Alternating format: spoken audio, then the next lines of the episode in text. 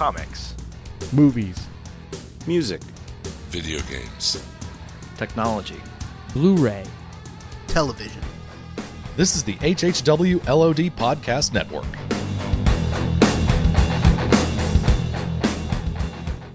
Today's podcast is brought to you by Audible dot com. Get a free audiobook download at w w w dot audible trial dot com slash out now podcast.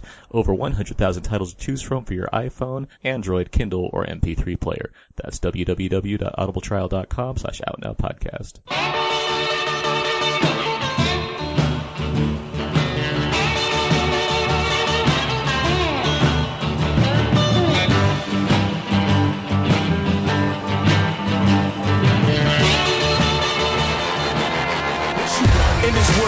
Think big. If not, everything might be shrinking. Then mommy might not even like that size. Magnum. I think you ought to make a move on me. Move on me. Move on me. I think you ought to make a move on me.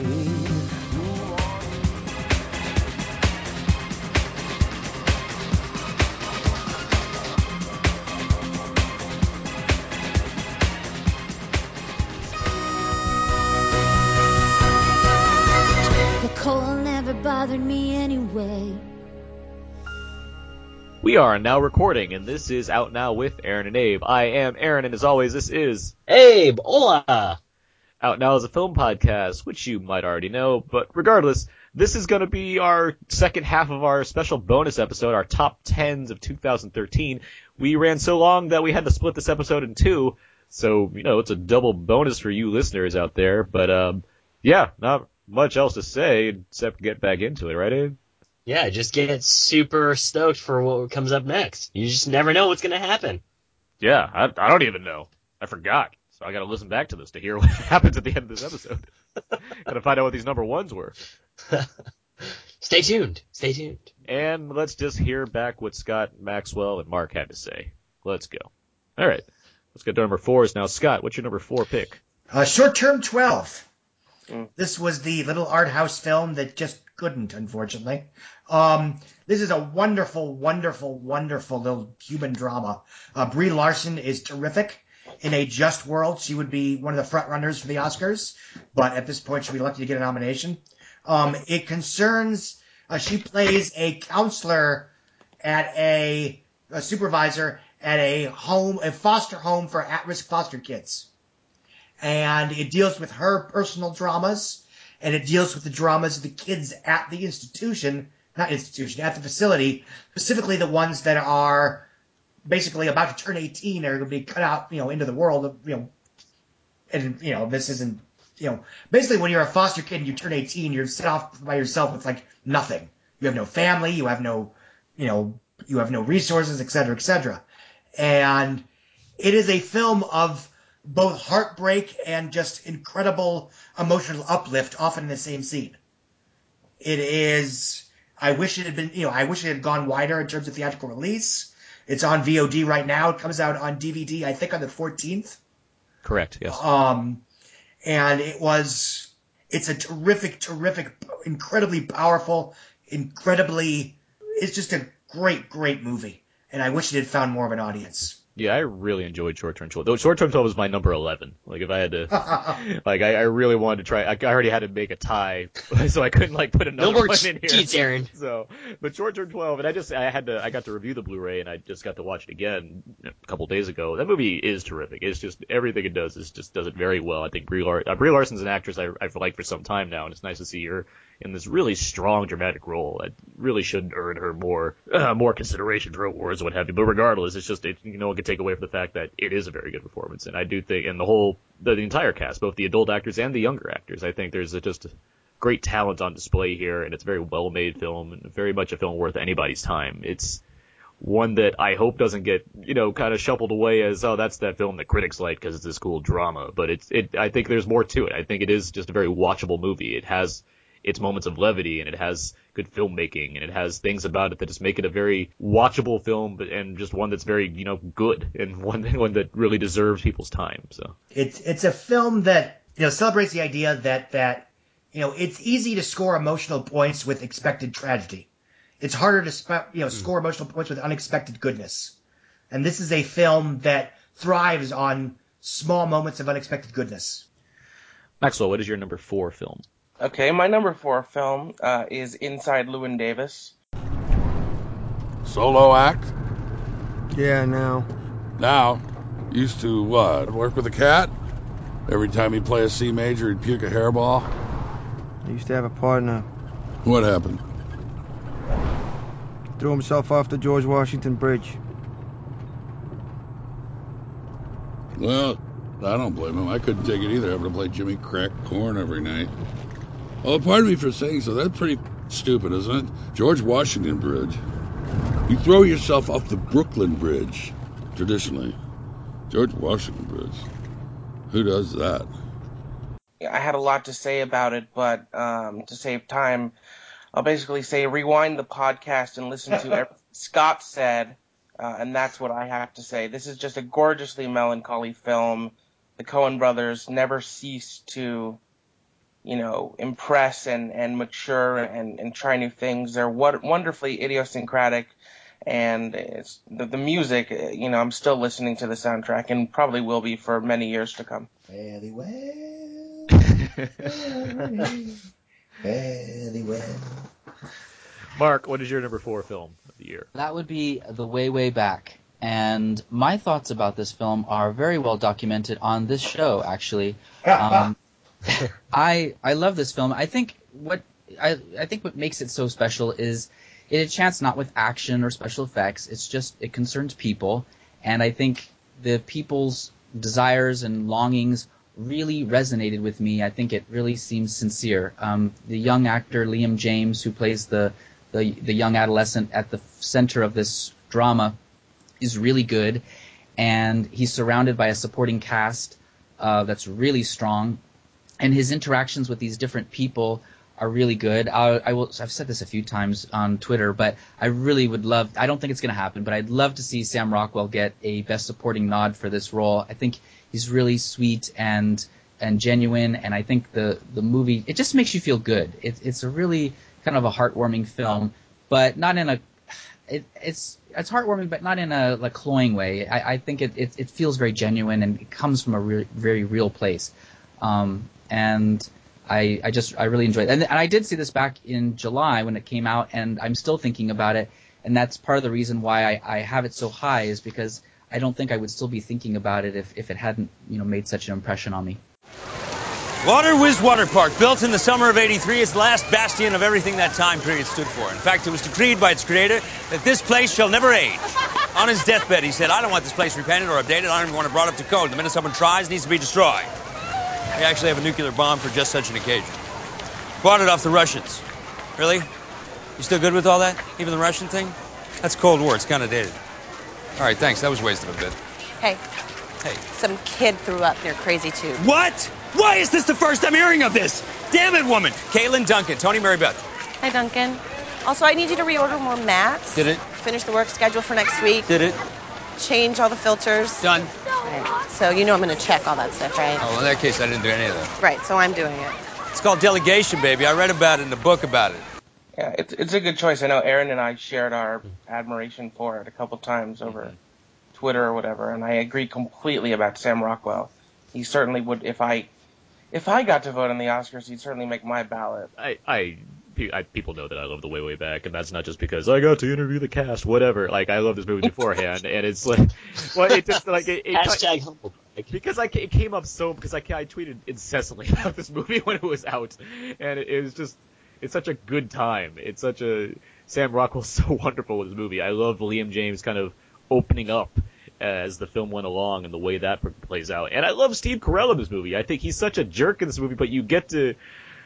There's a there's a level of understanding of who this person is that I really tapped into just because of how effective I found it to be in terms of what this who this guy is, and that he's he's he's not like necessarily he's obviously an antagonist, but he's not a villain per se, and it's such a it's an interesting performance to play against type for, for him, and along with just this other all these other wonderful performers in this movie. There's just a lot of things about The Way, Way Back that I really responded to, even if it is. "Quote unquote easy" in terms of a coming of age story, like it just worked for me, it just clicked, and just very entertaining to watch. And I, I think it, it sort of captures the feeling of summer, childhood summer, really well. Yeah, um, yeah, I agree with that. Uh, Abe, what is your number four film of the year? Number four is Rush. I really enjoyed this film immensely. I think uh, I think we're the only theater that clapped at the end of the, the film um, when it concluded. And I remember watching this film and I was thinking, this is why folks who are in, I guess, race car driving, but also just in anything, while you have rivals, they sort of seem to make you better. They want to make you push and, and succeed farther than you have succeeded before. Um, and it's a really good score as well. Uh, the score... Mm. Won But Lost is is one of my favorites of this uh, of this twenty thirteen. Cinematography is great, sound is great. If you miss it in theaters, hopefully they'll replay it again. You should check it out because it's just that intense. And um, I remember watching this and thinking that there was a, a pivotal pivotal moment, and I thought that would be the end of the film. But no, it goes on, and it kind of uh, tells you a little bit more of these two folks. And again, it doesn't really pit one person against the other in terms of this guy's the good guy, that guy's the bad guy. They're both equally um, narcissistic in their own ways. So de- definitely a, a a very good film. Definitely. Great performances in this film. The sound design is so good in this movie. Yeah. It's like if, yeah. if Gravity yeah. didn't exist, I feel like this, this would be like a shoe-in for like sound awards. What the heck? Spread yeah. the wealth; it needs the love. Yeah. yeah from a, I mean, sorry. No, go go Maxwell.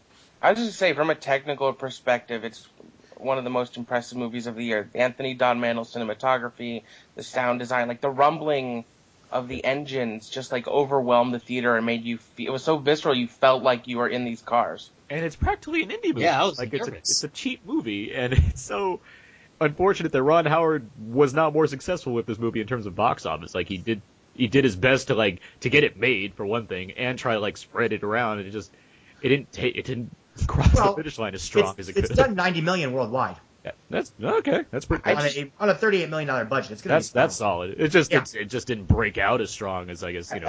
I, I, I really films kind of. I really just think Americans don't know what to do with Formula One, and that's it. If it was NASCAR, if it had been a NASCAR movie, it would have been huge. And that's well, another thing too. Like I, Ricky Bobby I don't, did do pretty well. It sure did. I don't I don't follow cars. I don't I don't follow Formula One. And it's not my thing, but I really enjoyed this movie, and it was the movie, it was like the de facto choice for me to say, like, what should you go see this weekend? You should go see Rush. For I said I was saying that for like four, three or four or five weeks straight, just because it's such a, I think it's such a, an entertaining movie that could work for pretty much anybody, in terms, as far as kind of adult dramas go, or adult movies in general go.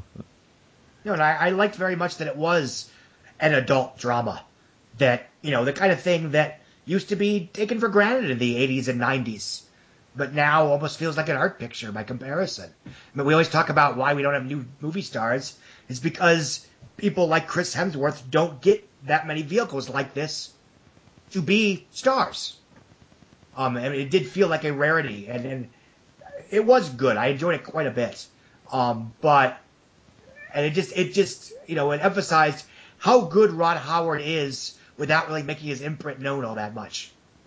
You know, I think he'll be eternally underrated yeah, because he, he he's one of the best invisible directors of his generation. He can adapt to whatever genre he decides to do. Yes. Okay. Um, my number four film is Inside Llewyn Davis. We've talked about it already, but I will just repeat the same thoughts and add that I, Oscar Isaac is absolutely terrific in this movie. Mm. Maybe one of my best perform, my favorite performance, male performances of the year. The songs, obviously. Of them, I listen to the soundtrack quite a bit.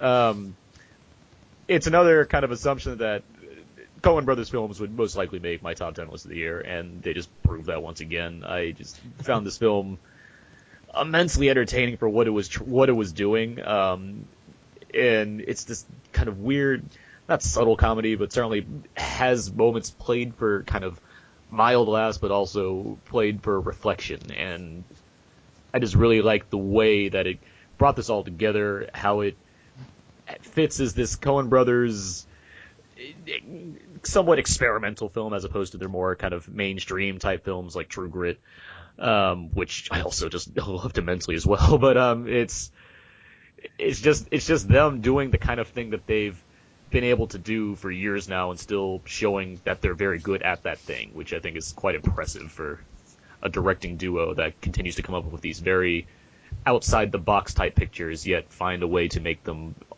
all very successful movies, with maybe one or two exceptions. So that's a pretty tremendous track record. All right, let's get to our get into top threes here. Okay, Scott, what is your number three film of the year? Frozen. Um, I, I, you know, I'm not going to get into whether ooh, it was the best cartoon, Disney cartoons, The Lion King, or any of that rubbish. I, I generally like more, more Disney cartoons than I don't. But I will say this is probably among their twenty-five, you know, the, the top twenty-five percent, for whatever that's worth. Uh, it's superb. I know it's been discussed elsewhere. Yes, it works as a, a coming-out metaphor. I think Let It Go, the song, aside from being a great power anthem, is going to be sort of a generational anthem for teens coming out of the closet for the next twenty-five years. Um, the story works, and the reason the movie, for me at least, worked as well as it did is it was Disney saying, we're not going to be ashamed to do female-centric princess, princess stories anymore because that's what we do, and we do it better than anyone else. And this was, in a weird way, I, though I, I like this film a lot more, reminded me of Skyfall from last year. And then it took its quote-unquote franchise and sort of went back to the basics and did the basics better than they had been done in a long time, and as a result, reignited the brand. I mean, it's no secret this film is going to cross one hundred million dollars, three hundred million dollars either Monday or two. Well, by the time you have, by the time you're listening to this, it will have crossed three hundred million dollars. Um, it's going to be the biggest initial release Disney cartoon of all time. Um, you know, The Lion King did three twelve before the re-release. This will have three twelve by the end of next weekend, if not sooner. Um, the songs are great. The acting, mostly by voiceover professionals and Broadway actors as opposed to celebrities, is terrific. Uh, visually, it's dynamic. Um, and it's a wonderful story that slightly subverts the, the, the cliches of the princess fairy tale without deconstructing them. It still is proudly a princess fairy tale. It's simply better. It's simply Disney saying, this is this is what we do that separates us from Pixar. This separates us from DreamWorks and, and Blue Sky and Illumination. This is what we do. We do it better than anyone else. And it was them sort of saying, you know, we will not go quietly into that good night. Disney animation still matters, damn it. And, yeah. And it's it's it's box office success has been the happiest, was easily the happiest box office story of two thousand thirteen. Um, it's a terrific picture. It's my favorite animated film of the year. Um, yeah, and I've ranted enough about it.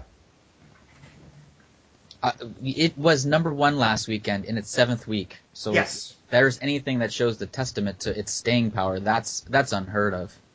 Uh, yeah, it's it's having legs, you know, more similar to a James Cameron film. Yeah. That's a um, It's it's you know it, it'll do three hundred million by what's today's date, you know, Monday or Tuesday the seventh, and it's probably still got another thirty million, fifty million to go. It might pass Despicable Me with three you know three sixty-seven. Uh, it definitely will if it ends up with a bunch of Oscar attention, but we'll see. It's it's already a huge smash hit. It's done six thirty-eight worldwide. It's gonna t- you know it's already top Tangled. Um, yeah. It, now it's just a question of where in the record books it ends up. And it's such a triumphant, you know, not to use the, the headline that I used in my review, but it really was a triumphant reaffirmation of Disney's cultural legacy. Yeah. I was trying to make a Saving Mister Banks joke, but I can't think of one, so I'm gonna just stop there. That was good enough. All right. Uh, Maxwell, what is your number three film of the year? My number three film of the year is Before Midnight. Um, I look back to when I first saw Before Sunset and Before Sunrise, and I found them to be so wonderful and such an interesting experiment. Uh, and now that nine years later we have returned to these characters would be great just from a perspective of ambition, but that this film is perhaps even better than the first two because it, it comes at these characters with...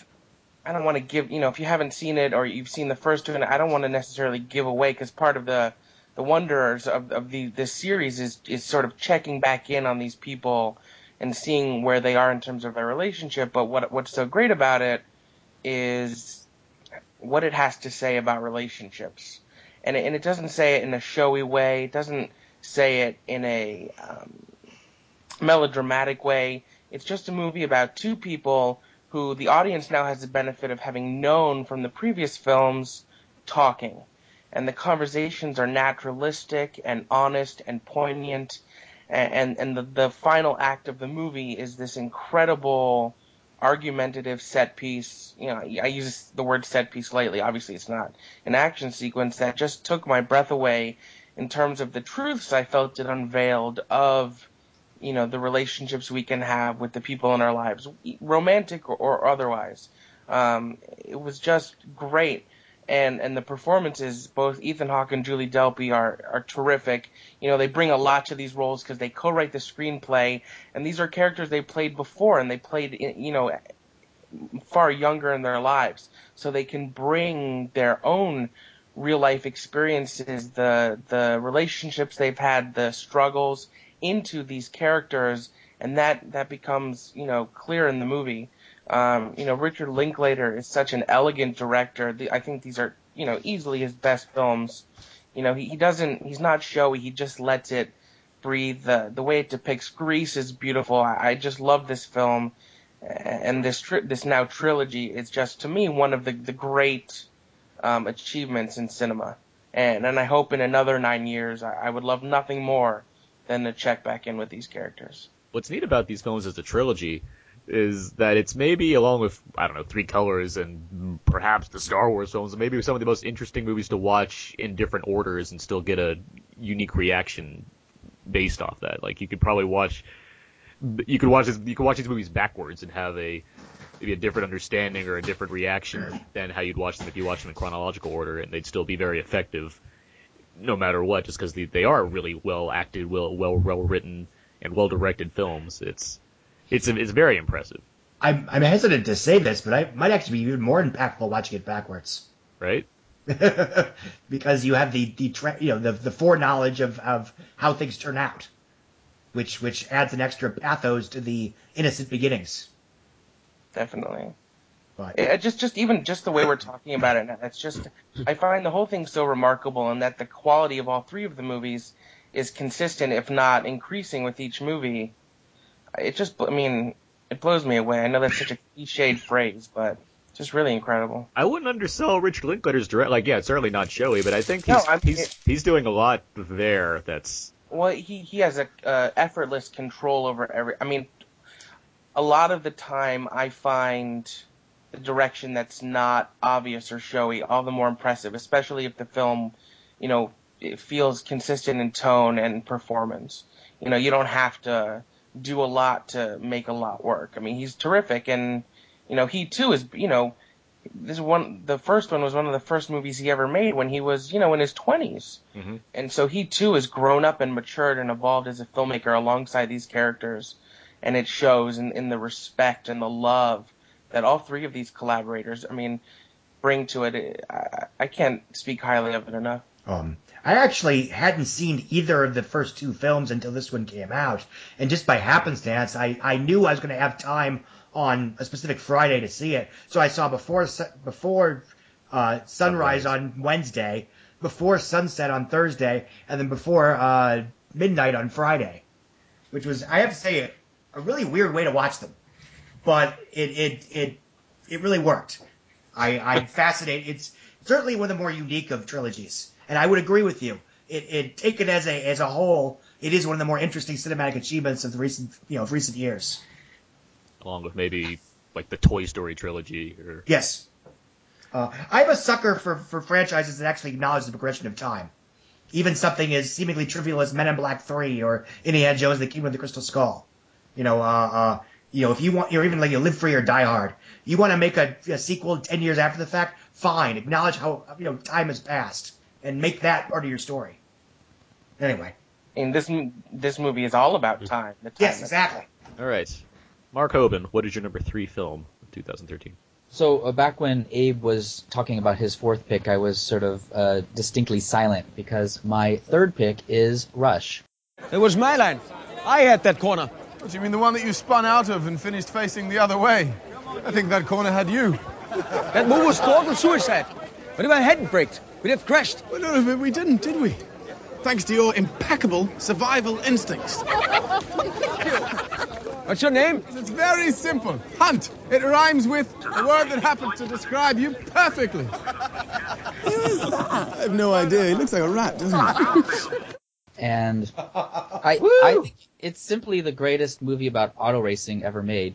I don't know if there's like a lot of choices for, to pick from that, but it's it's definitely the best. And I think it combines the best of both worlds. It's got this adrenaline pumping, intense action sequences, and then it's also got this engaging character study between two fierce rivals. And uh, Abe, you even brought this up. It's it makes the really uh, good case that these two guys are deeply indebted to each other because they push each other in order to be the best. So it's like they, despite the fact that they sort of superficially hate each other, they really need each other. And I thought that was kind of an interesting dynamic. And, um, you know, the advertising for this film, understandably, was really featuring Chris Hemsworth a lot. So I thought it was about Chris Hemsworth. And then when I got to the story and I started watching it, I'm like, no, this is actually about both the guys. And I, you know, I walked in kind of rooting for one and walked out rooting for the other. Um, and I think Daniel Brühl is incredible in this film. This is actually uh, the category of best supporting actor, in my opinion, is going to be the most. It, it's got the most choices this year. I, I think there are so many supporting actor uh, people that could. I, I, you could take the top five and then take the next five and then take the next five, and all of those would actually be, uh, you know, good choices for uh, possibilities. And Daniel Brühl, I, I hope he gets nominated for Best Supporting Actor. I don't I, – I think he's kind of, you know, kind of like a favorite. But, I mean, with that category, it really – it could almost be anybody. But regardless, it, it, it's a great um, – it, and great performance from Chris Hemsworth as well. I mean, they're both really good. Um, and, yeah, it was a really enjoyable film. It, it's almost unfair to call Brühl a supporting actor. I mean, they're really co-leads. Yeah, I, yeah. I personally, I, I, I would call him a lead, but I know that he's being marketed as supporting actor, so that, that's why, why I'm is. saying. I mean, he's not at all well known. He's, you know, foreign, and he definitely has a better shot. I, I personally think he will be nominated, but um, for what it's worth, he is featured prominently in the advertising in Europe for obvious reasons. Um, it's just that, you know, Chris Hemsworth is the star of the American-centric advertising because Chris Hemsworth is a celebrity here. What are you talking about? He's a Norse god in Europe. Exactly. that's, that's even bigger. That's bigger than acting. He controls the weather. Like that's. Oh. He's the storm, storm of Europe. all right, all right, all right. Abe, what is your number three film of twenty thirteen? Number three is Gravity. I really like this film a lot, as well as what everyone has said. Uh, I think that the quiet moments are the the ones that get me the most, uh, when there's absolutely no other noise except for maybe someone breathing. Uh, and then there was a part where I kind of just let myself go and sort of empathize with this character even more than, than I thought I could. And I just felt a great deal of sadness. And I kind of felt her her frustrations and also, I guess, her... Uh, uh, I, I, acceptance, if you will, before there's a moment uh, of uh, you know, enlightenment. But yeah, it, it was a it's a very good film. Although I must say that the theater audience that I went to see this with were a bunch of idiots. Um, so don't go see it with idiots. That's, that's my main takeaway. Make sure to pre-screen them. Is that what you're saying, Ian? Yeah, exactly. You know, make sure that they're not going to shout out during very quiet moments and obviously surreal moments that this is this can't be real. And also, please make sure that they don't laugh. It, it's obvious that it's not real. It's like, give me a break. And then make sure that they don't laugh in the beginning when uh, you see the Earth and say that this is completely fake. Have it's you like, been able to see it again, Abe? What? Have you been able to see it a second time? What's that? Have you been able to see I it a second time? I was not able to see it a second time. Right. But it feels yeah. like it'd be more rewarding. Just don't go see it with, yeah. with idiots. Yeah. I, I I hope so. Yeah. I'm uh, right behind you with that because my number three is also Gravity. Houston, you copy?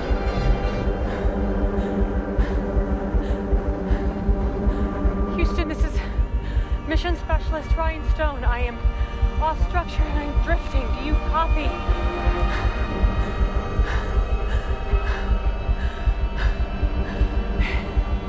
Anyone?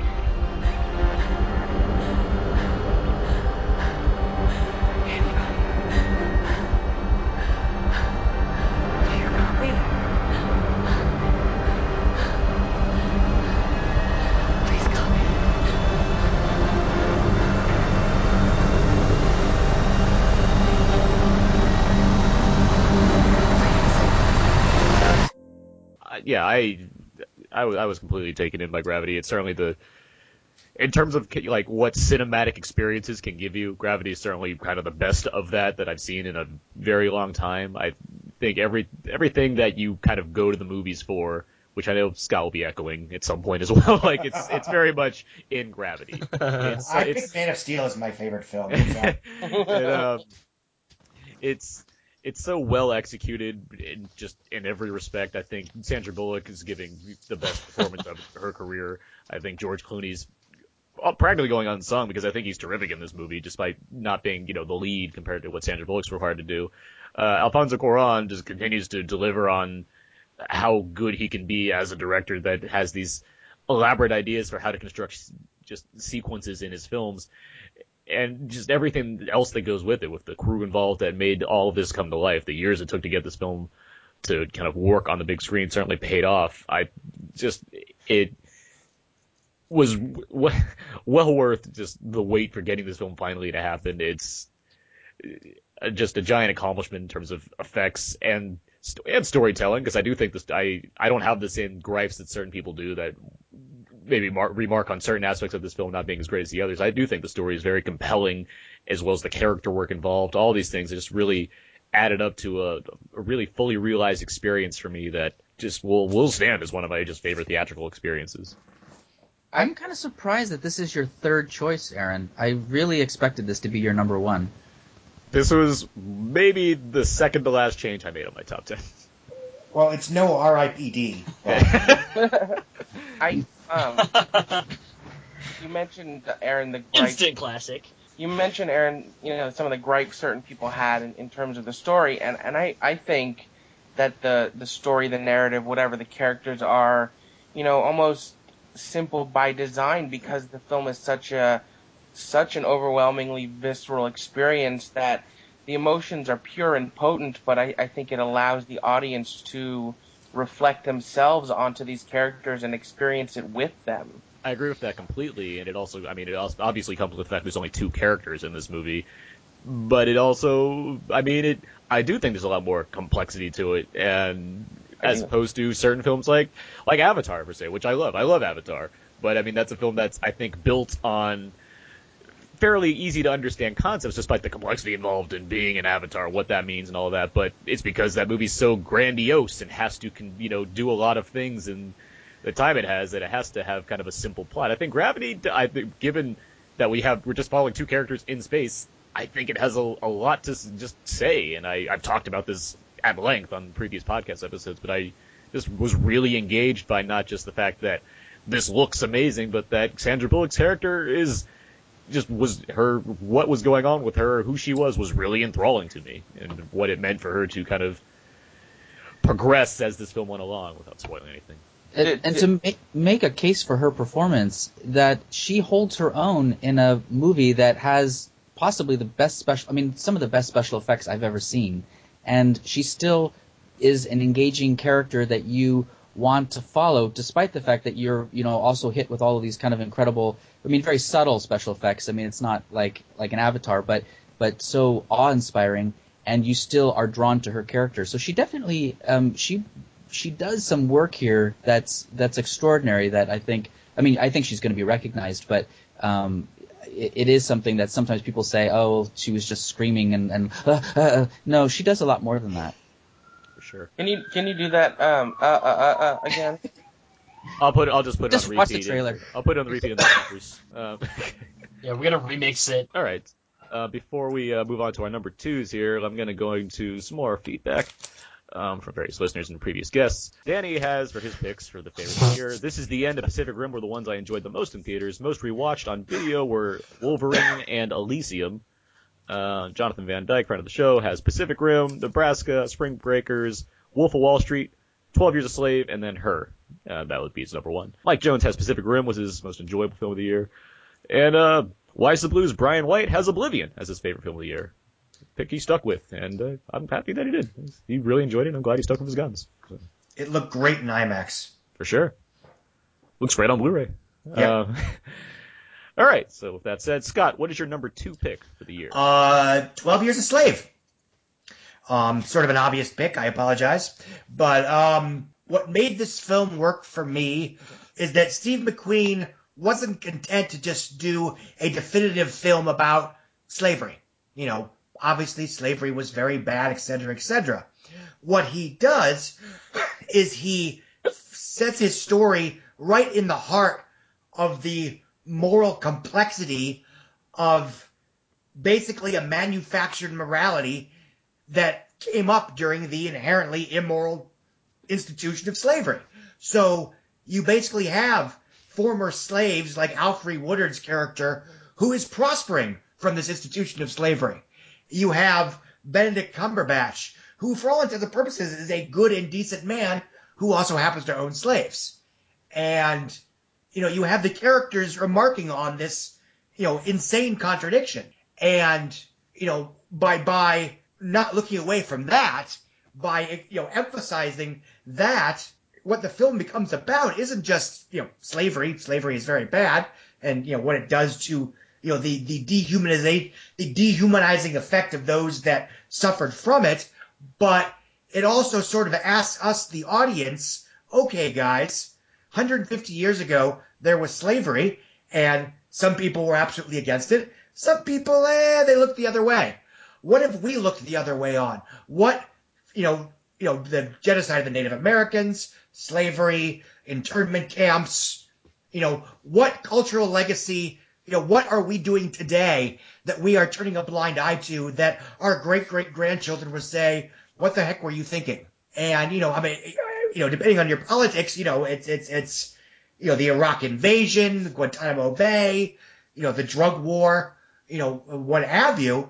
But he, he doesn't just make a film about slavery. He uses what should be an unquestionable moral sin, a, you know, institutional, national moral outrage to sort of say, okay, in hindsight, it's easy to say slavery was bad.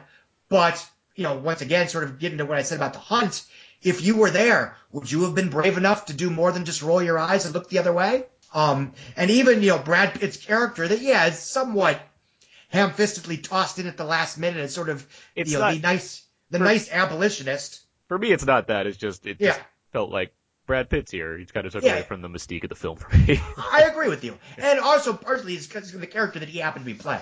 Yeah. But even that character, to a certain extent, until he is motivated to do, you know, to, to be able to do more than just roll his eyes, he is content to just sort of say, eh, slavery stinks. Pass me that nail and I'll hammer this for you. Um, and that's, not, I, that's what I found so fascinating. That was a quote from the film. No, it's not. Uh, that's paraphrasing. Uh, but that's what I, I found so fascinating about I'm the film kidding. Is, yes, it's an incredibly emotionally draining experience. And, yes, there are scenes of horrible violence and, and terrible sexual violence. And but what it does is it establishes, you know, it, it is really, a, in my mind, about the, you know, again, it's sort of a manufactured rea- a morality in an inherently immoral institution. And by shining a light on that, it shines the light back on us and saying, what were you, what are you right now willing to turn a blind eye to? And how will you be judged by your great-grandchildren for doing so? And that's why I think it's more than just a defining film about slavery. I think it's a defining film about just the very concept of national sin. Very well stated. Uh, Maxwell, what is your number two film of the year? Uh, my number two film is Short Term twelve. Um, this is another uh, time where I would recommend you rewind the podcast and listen to what Scott uh, so uh, eloquently articulated earlier about the film. I agree with with everything he he said.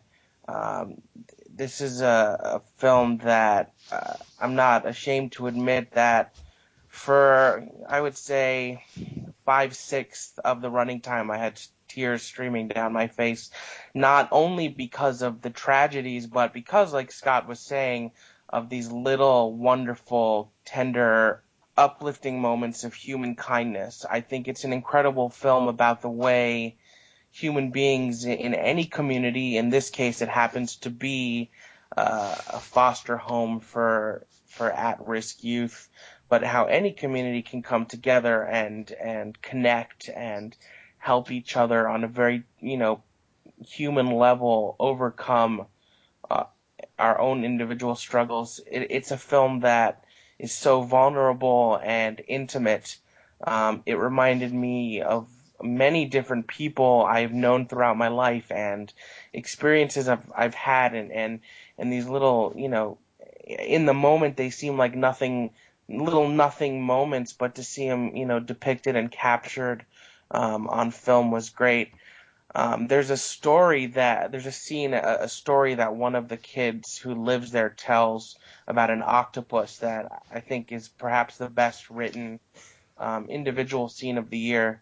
Um, the performance is not just by Brie Larson, who I think gives the best leading female performance of the year, but everybody from Keith Stanfield, Caitlin Dever, a lot of these other newcomers, um, and John Gallagher Junior are just fantastic. And, and they're all so, you know, they're not, there's no melodrama to be found. Um, it's all just perfectly calibrated simplicity. I, I loved it so much. And, you know, it, it is a little film. Um, and, and I would hope that, um, you know, more people get the opportunity once it comes out on Blu-ray on January twelfth to experience it. The Blu-ray also includes the short film that uh, Destin Cretton directed that's, that this film evolved into, which is quite interesting to watch as well. Um, so, yeah, certainly, I mean, worth seeing uh, Short Term twelve just because it's a great film and just a, a solid Blu- Blu-ray to check out. So. Yeah, and, and I think, sorry, just uh, one last thing. Um, you mentioned Destin Cretton, the writer-director. I think... Mm-hmm. Part of why he was, you know, he has made another another movie before this, so he has the film skill. But part of what why I think he was able to make this work so well is that he did himself work as a counselor at, at a similar facility. For sure, yeah. You know, and when you're gonna depict or deal with, you know, an esoteric topic like this, firsthand experience is invaluable. Mark, what is your number two film of the year?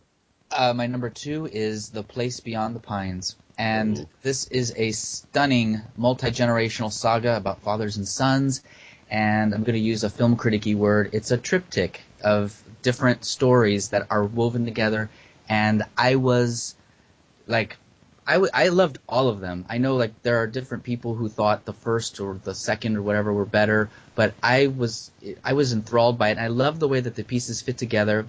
Um, I think... The uh, there's a lot of depth to these characters, and like what they um, they have these morally questionable mo- uh, motives, uh, but they often belie honorable intentions. You want a house? I'll get you a house. You want to get the f- out of here? I'll get out of here. I got that trailer. I'll get a truck. We'll hit the road.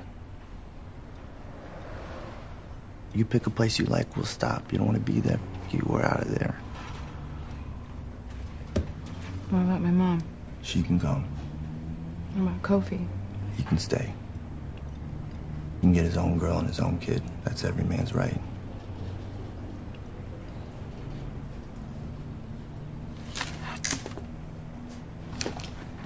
Sounds like a nice dream. Bro.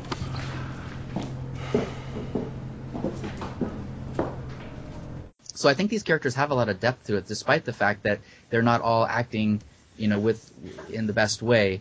And uh, it's I, I just it's something, again, that I saw very early on in the year, and I never forgot it. And um, I, I thought there was some really good performances here, too. I mean, there's not a whole lot of talk about this film now. I, I feel like it kind of, like, disappeared, maybe because it did come out. Um, Came out so, so early, yeah. Yeah, in the, in the year. But, uh, you know... Uh, Bradley Cooper is in this, and uh, um, yeah, and Ryan Gosling, uh, and and Eva Mendes gives a great performance, and I really like the way that it, it all just kind of fit together. And uh, Derek Cianfrance, uh, Correct, yeah, yeah. he also did Blue Valentine, um, which is also a movie I liked quite a bit. Uh, this I, I liked even more, um, but I, I'm definitely um, interested in seeing what he, he does next, because I, I think he's he's definitely showing a lot of promise. I like this movie a lot, too. It didn't quite make my list, but in an age where people lament unoriginality or same, same, same, the structure is so brilliant and ambitious. Yeah, I, I agree, too. I was, I'm a big fan of this. This is on my honorable mentions list. Um, I think Bradley Cooper, in particular, I think he gives a career-best performance, and I really liked him in uh, Silver Linings last year, and I liked him in American Hustle this year quite a bit, but I think... something about what he's doing in The Place Beyond the Pines just just doesn't really responded to as far as like an actor goes. I think he did just a tremendous job here, and same goes for Ryan Gosling as well. Ryan Gosling's proven himself to me many times already, so it's like it wasn't a surprise that he was really good in this film. But he was, he was very great in this film, and I really like uh, Dane DeHaan. Dane DeHaan has been kind of up and coming as a young actor, and I think he just he, he deserves just as much credit as the other, these other you know more veteran actors have gotten. I mean, he's he's doing a tremendous job here, and I for being a film that, as we discussed, is like two, two hours and twenty something minutes long, I think it does have a nice flow to it, despite it being very deliberately paced. And it it uh, if like if if Terrence Malick was to direct like a gritty crime drama, it would be something like The Place Beyond the Pines, I'd imagine. It just has that kind of kind of feel to it that works. It, it has a really stunning opening tracking shot with uh, Ryan Gosling, and he, he's playing with a knife, and then he's walking towards the, the motorcycle in the cage, and it's it's completely uninterrupted. It's a brilliant start to the film. It, it was one of those. It's one of the when I see a tracking shot, if it's done really well, you you have me. I mean, if those are the kinds of things that I I know they can be sort of directorial flourishes that people might say, oh, they're showing off. But I, I thought it was a really interesting beginning, and he had me right from the start, and I, I never I never grew bored of the story. One more thing, Dane DeHaan, he's great in it, and also he was in another film this year, which I'm not going to be mentioning because it didn't make even my honorable mentions, but it was a good movie, and that is Kill Your Darlings, and uh, Dane DeHaan is extraordinary in that film. He gives a really good performance. Uh, I was just going to say that in regards to that opening tracking shot, it is very impressive, and... Um, Uh, earlier in the year, around the time the film came out, New York Times Online posted a, a sort of making of video exclusively about that shot, um, which I would recommend checking out if you haven't already. I will do that now. Yeah, I didn't know about that. I'll definitely check that out. Mark, I didn't know what your number two was going to be, just because I I don't check in, in advance, and I but I have a you know I, have, I keep I have a good steel trap memory about what ratings you give to movies, so I really thought you were going to say something like Despicable Me two, and I thought I was going to be really pissed off for a second, but you didn't. Well, I, I, I will. Roll that pick, though. I will defend that movie. I do like it a lot. Yeah, yeah, I'm glad you do. I'm glad you had a great time with it. I wish I did. I really want yeah. to like that, but I mean, it, it's. I just, I don't, I don't. I'm just saying, I don't know where these lists are going. So I'm very, I'm very excited about, you know, what's hap- what's been happening so far, and where things are going for me. Well, it, and it's kind of like the, it's sort of the way you compile your list too, I believe. I think it's as far as like a good time at the movies. It, it I was there, and it, it's like the Tex Avery cartoons of the forties. Uh, it's just so whimsical and fun, but it, it's not the kind of thing that uh, that made my top ten because it's. Well, I mean, I think I, I like these films better anyway that I'm choosing, but it, it's also it's it's not that it doesn't it's I know it's what you're not saying. Yeah, it, it, like yeah. It's something about the not just like a rating you give it because who cares about numbers, but I mean it comes to what do you see in a film at the end of the year? What does how does the year reflect on you? What movies stand out? And right, right. So with that, Abe, what is your number two pick for two thousand thirteen? Number two comes in with Blue Jasmine. I super like this movie, and I think the character work on Cate Blanchett. Kate Blanchett's character is so unnerving to some degree. Um, I, I didn't really think that the Peter Sarsgaard character was going to go where he went, where he was just... I thought that was going to take a darker tone, but I was happily surprised by that. And also, again, I think that everyone kind of gives a pretty good performance, but uh, her sister, I can't remember her name now. Sally Hawkins. Um, Sally Hawkins. She plays a... I don't know... Whenever, whenever I guess Jasmine shows up, she also brings a lot of baggage with her, and also this entitled lifestyle. And it, it kind of was a sad thing to see when it when it leaks off onto her sister. And uh, is Andrew Dice Clay. I mean, he gives a really good sum up of the film toward the third act of the film, and just it's a bummer. Uh, so I hope that people remember her. I think that they are going to remember her for Best Actress, and I hope that she certainly. Win some awards this come award season. It's it's neat because Blue Jasmine's such a. It's like Woody Allen doesn't need to prove anything, yet he still knows how to hammer out these just fantastic character dramas every now and again, and he's done so with Blue Jasmine. And Blue Jasmine's a film that I I like a lot as well, and I do think it has a very strong cast. And I was very surprised by the, the tender performance of Andrew Dice Clay of all people. But uh, yeah, Dice killed it. I was right. like, wow. I, I like. Uh, I, I thought. Uh, Andrew Dice Clay was great. I also liked Louis C K. I liked yeah. Bobby Cannavale. Um, and then you mentioned Sally Hawkins. I mean, they, they, there's a lot of good supporting work in this movie. I mean, really aside from – and then Cate Blanchett, of course, is extraordinary. One of my favorite Golden Globe nominees is Sally Hawkins as supporting, just because I was a big fan of hers. As much as I do like Kate Blanchett in the lead role, I do think Sally Hawkins just gets a wonderful supporting performance here too. You know what? I avoid the uh, Golden Globes almost every year. I, people ask me, I don't even. But this year, I actually I looked up the nominations finally because people kept talking to me about them. I was really happy with the nominations. I don't think there was, aside from um, possibly. Um, Uh, James Gandolfini for a supporting nod, which he should be the best actor, but for Enough Said, I think they got it right all the way down the, the line. I didn't I didn't see anything weird, or I mean, I'm talking about the movies now, yeah, not, yeah. not T V, but um, I I thought I didn't see anything weird. I, I thought it all made sense, and and I and Sally Hawkins is not a big name, and typically with the Golden Globes, you get a lot of these like you know Angelina Jolie and Brad Pitt parts and stuff like that. And they, they avoided that by, by selecting her, which I thought was nice. Yeah, in terms of like my regard for these awards, I certainly for Golden Globes especially, I don't care, but it, I do look at the nominees. So I was I agree with you. I was very pleased with a lot of the kind of. I mean, like, as Greta Gerwig's in there, right? I believe. Yep. Um, oh, oh yeah, that's another one. Daniel Brühl is in there. Like there are a lot of kind of. Julie smaller Delpy. films that yeah Julie Delpy like there's a lot of just these films that are like actual good movies and not you know The Tourist that are getting nominated for Golden Globes or well, Burlesque. I think I think part of that too, I think part of that too is the studios were smart this year in which category they decided to you know by putting American Hustle and uh, Nebraska and Inside Llewyn Davis and even Before Midnight as comedies musicals whether or not they actually are it. You know, shut out some of these potentially. Like, I mean, I could have easily have seen, you know, in years past, The Heat nominated in these in this, but it wasn't. Well, and that's you know a question, and and uh, someone wrote an essay about this. I think it was on The Dissolve uh, about how you know by sneaking those you know not quite comedies into the Comedy Central, are they really just butting out the real comedies that otherwise would be up for these awards? You know, but something you know. If you're going to have a co- category for comedies, shouldn't something like, you know, Anchorman two be getting nominated as opposed for something like American Hustle, which arguably isn't really a comedy in a general sense? And I, I don't know. That's just... Um, I, don't, I don't think there's I, an answer. I will say something that it always makes me happy when I see someone like Sally Hawkins getting a nomination, because that to me proves that they actually saw the movie. You know, if you, you know, I'm not a huge fan of uh, called Crazy Heart, but... The fact that they nominated Jeff Bridges, okay, maybe they were just going with the, the hype.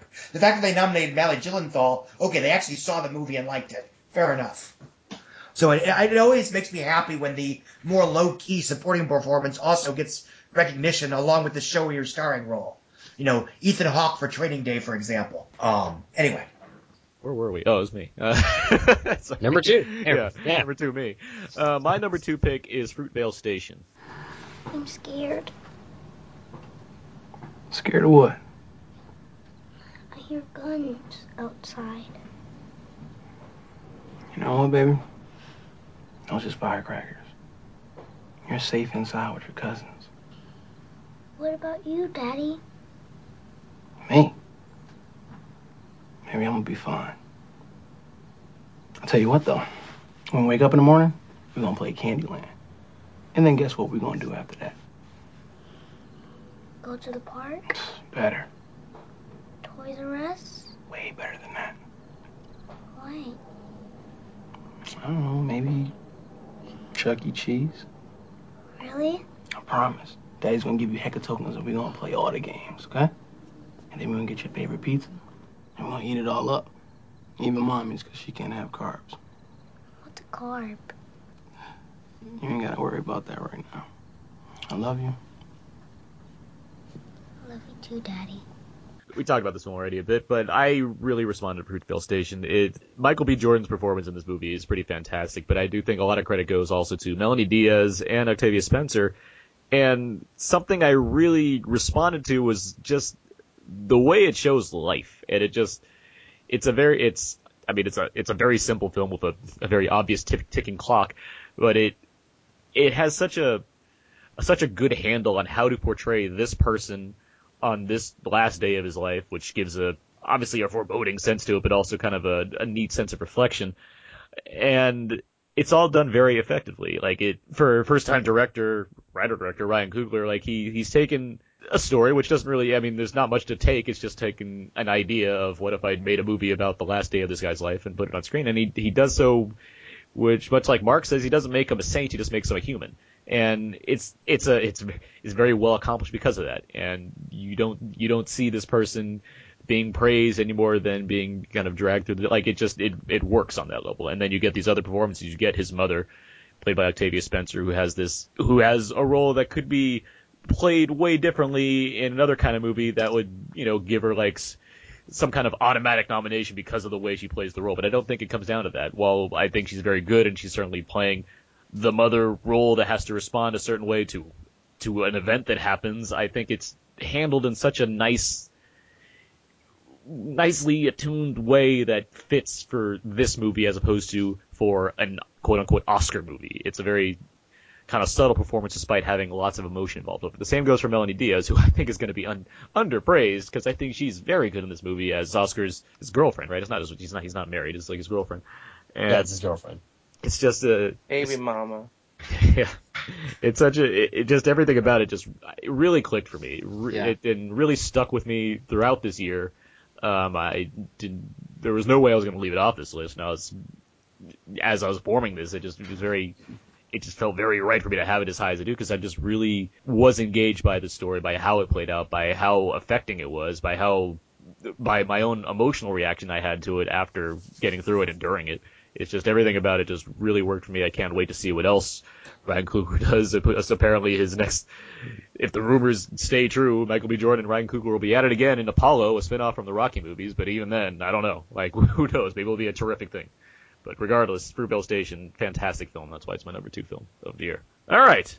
We're, we're at it. We're at, we're at the top here, guys. We're at our number ones. Scott Mendelson, what is your number one film of two thousand thirteen? Gravity. Uh, it was an easy pick. It was, and I know some of you already talked about it, so I'm going to try not to say too much. It was the theatrical movie-going experience of the year. The, you know, the, the, the visual, you know, the, the, the, there there are moments in this film that are among my favorite visual moments ever. I It may be one of my favorite films of all time. You know, I'm I'm leery to make such a boast, especially after a single viewing, but seeing it the one time that I, you know, I only saw it once in theaters, you know, at the, at the, wherever, it reminded me, you know, yes, Sandra Bullock is, is wonderful in it. I love her third act monologue that she gives. Um, George Clooney is terrific. The special effects are fantastic. The sound design is amazing. The, the tracking shots are astonishing. But what it all adds up to is a whole that basically reminds us why we got into this game. Why we love the movies in the first place. I mean, Gravity is it. When you say, why do you love the movies? There you go, right there. You know, it does, you know, arguably, it's almost, you know, it's almost a perfect movie. And it is almost a perfect movie while being an incredibly special effects intensive film at the same time, while still being a terrific character drama, while still being an incredibly terrifying horror film, while still being a, you know, bruised forearm, you know, thriller. You know, it is everything. It is the complete package. And it, you know, I got the same feeling seeing Gravity that I did, you know, the first time I saw Field of Dreams when I was nine years old. You know, the first time I saw, you know, the felt, you know, Jurassic Park when I was thirteen, when I saw Fellowship of the Ring when I was twenty-one. It's sort of like that, that that almost indescribable movie magic that not only, yeah, okay, yeah, as I said, this is why we go to the movies, but it was sort of a, this is what, you know, it showed us how little we expect from our would-be blockbusters and how good they can be when they try to be more and succeed at being more. I mean, it is, it is... the best argument for the theatrical experience, for the movie theater, for going to see a movie on the biggest screen humanly possible by being all of those films while also being the best film of the year. And, you know, I, I, I saw it on a Thursday. I published my review on a Monday, and I'll just leave it at, you know, the same thing I felt when I walked out of it. It's like, how am I going to make this review of anything other than just constant, you know, profane land, you know, superlatives? And it's just, it's, Gravity is awesome. And, and in every sense of that word. Thank you, Scott. That was incredibly like we well did, put. We could applaud after that speech. Yeah, I agree. That was good stuff, Scott. We can all just Leonardo DiCaprio start pounding our chest and humming. um. Well, Aaron, feel free to add some, some you know, rousing background music when you're editing this. Yeah, that'll be, yeah, that'll be, yeah. The score from Apollo thirteen will start to rise. The score from Gravity, which you didn't mention, is you know incredible. It is terrific. It is. Yeah. It is. I, oh. I'm looking at my list now. I think I might have the soundtrack to every one of my movies on this top ten, except In a World uh, and The Hunt. Yeah, okay. It definitely is the best argument to see a movie in a theater. I mean, I feel sorry for anybody who just downloads it and like watches it on an iPod or something. God forbid. I mean, that doesn't. It just doesn't do this you know what? justice. I don't feel sorry for them because you know what? Reap they had their chance. You know, pardon my French, but F them. Um, with the, with that lovely bit of dialogue, uh, Maxwell, what is your number one film of twenty thirteen? Um, okay, uh, you know, putting together my top ten list, I had a pretty good idea of which movies were going to be on it, but you know, when it came down to it, picking the order was difficult. But there was never any doubt what the number one film was going to be, um, and that is Spike Jonze's Her. Um, I cannot praise this film enough. I think it's just a truly wonderful examination of uh, human interconnectedness, of of love in its in the purest sense of the word, of um, our reliance on technology, on on how the future and and everything that's coming doesn't have to be scary but can be hopeful. Um, I think. Spike Jonze's screenplay is incredibly thoughtful, articulate. Um, just the characters are beautifully composed. Joaquin Phoenix, uh, you know, after his tremendous work in The Master last year, gives the performance that couldn't be more opposite and is every bit as good. Um, you know, Amy Adams is terrific, and Scarlett Johansson using only just her voice, of course, makes in, in many ways, many ways, sorry, makes the movie work. She, you know, she brings, you know, she has a tendency when she's acting, her voice is husky, and I think she really overemphasizes the husk and the rasp in her voice in this movie, so that Samantha as a character doesn't feel like computer or technology, but feels human. Um, and I think too, it's. Um, You know, based on what I know of Spike Jonze and his previous relationship with Sofia Coppola, makes a fascinating uh, counter-argument to Lost in Translation, another film about love and isolation and loneliness that I adore. Um, it's just, it, it connected to me on so many levels, and it, it sort of reaffirmed my, my love for films and what they're capable of, because on the surface it was just a wonderfully entertaining science fiction romance, but it also left my mind pondering the future of our society and of technology and, and the, the, the, the way that we need to maintain human connection. I, it was just, it was incredible. Mark Hoban, what is your number one film of twenty thirteen? My number one film is Captain Phillips. Two skiffs. Can't tell how many they're carrying. Copy that. There's no answer at the U S Maritime Emergency Line. Where's the U K M T O? This is the Maersk, Alabama. Here's the captain. U K M T O. Operations? Receiving. This is the Maersk, Alabama. Our position is two degrees two north by forty-nine degrees nineteen east. Our course is one eighty. Our speed is seventeen knots. We have two skiffs approaching at a distance of one point five miles with a possible mothership following. Potential piracy situation. Copy, Alabama. You should alert your crew, get your fire hoses ready, and follow lockdown procedures. Uh, yeah. It, is that it? I'm relaying your transmission now, but chances are it's just fishermen. They're not here to fish. I think the greatest triumph that a movie can achieve is portraying a crisis that's so honest and so pure that it goes beyond the point of just mere filmed entertainment, but you feel like you're actually watching the tragedy of real life. And I think Captain Phillips is that type of film. Um, he, uh, director Paul Greengrass, uh, he employs uh, handheld cameras, and he films the action very much like you are there. And it's it's not it doesn't unfold like a Hollywoodization. It's not like there's not perfectly timed witty quips, and there aren't superficial thrills, you know, like a glitzy action picture. This is it's very raw and and honest. And I think the crew behaves very much in the way that you'd expect real people who aren't trained for combat to act. And, you know, Tom Hanks is – before I saw this film, I actually had my doubts, because Tom Hanks is one of those actors that is so famous that I feel like it's very hard for me to, you know, buy him in any role, because he's just – I just keep seeing Tom Hanks. And it, however he did it, he did it in this film. And I don't know if it's partly because of Paul Greengrass's shooting techniques or if it's uh, Tom Hanks's performance. It's probably a little bit of both. But I forgot I was watching him, the actor. I feel like I was actually watching this captain, um, you know. And the minute that you see the blip on the radar where the Somali pirates are coming toward them, I, I was already like on the edge of my seat. I don't think I breathed for like twenty minutes in one section. I mean, you know, I, obviously I did, but that there were moments where I didn't even realize that I was. I didn't even remember I was even in a theater at at points. I just felt like I was so taken with this film.